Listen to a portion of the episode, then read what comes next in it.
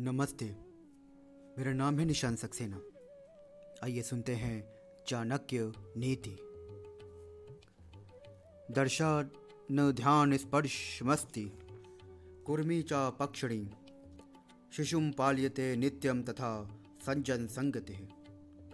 अर्थात, जैसे मछली अपने बच्चों को देखकर मादा कछुआ ध्यान से और मादा पक्षी स्पर्श करने से अपने बच्चों का लालन पालन करते हैं। उसी प्रकार सज्जनों की संगति भी दर्शन, ध्यान और स्पर्श द्वारा संसर्ग में आए व्यक्ति का पालन करती है। आचार्य ने इस श्लोक में सज्जनों के अत्यंत सूक्ष्म भाव की ओर संकेत किया है।